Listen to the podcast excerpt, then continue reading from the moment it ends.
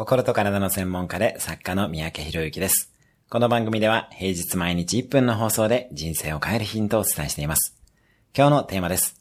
目標設定時にリソース、必要なものを考えてはいけない理由。目標を設定するときは、それを実現するためのリソースや必要なもののことを考えてはいけません。なぜなら、それをあなたが考えた途端、やっぱりダメだ。目標を下げようとなるからです。目標を定めれば必要なリソースは自然と目に入ってくるようになります。リソースのことはひとまず置いておきましょう。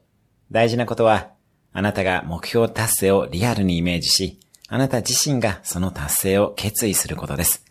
決意してしまえば、リソースは向こうから近づいてきます。今日のおすすめ1分アクションです。目標達成した自分の感情をイメージする。今日も素敵な一日を。